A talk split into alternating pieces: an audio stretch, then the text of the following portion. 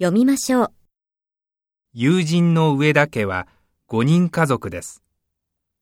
小学生から高校生まで3人の子供がいます。ご両親は共働きです。お父さんは週末も会議や出張などの予定がたくさんあります。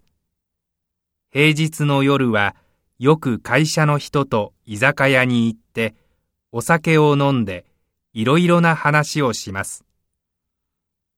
日本のビジネスマンのコミュニケーションの一つ、ノミニケーションです。お母さんは仕事と家事で朝から晩まで大変です。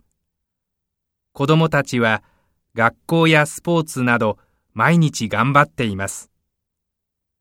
夕食はいつもお父さんと別に食べます。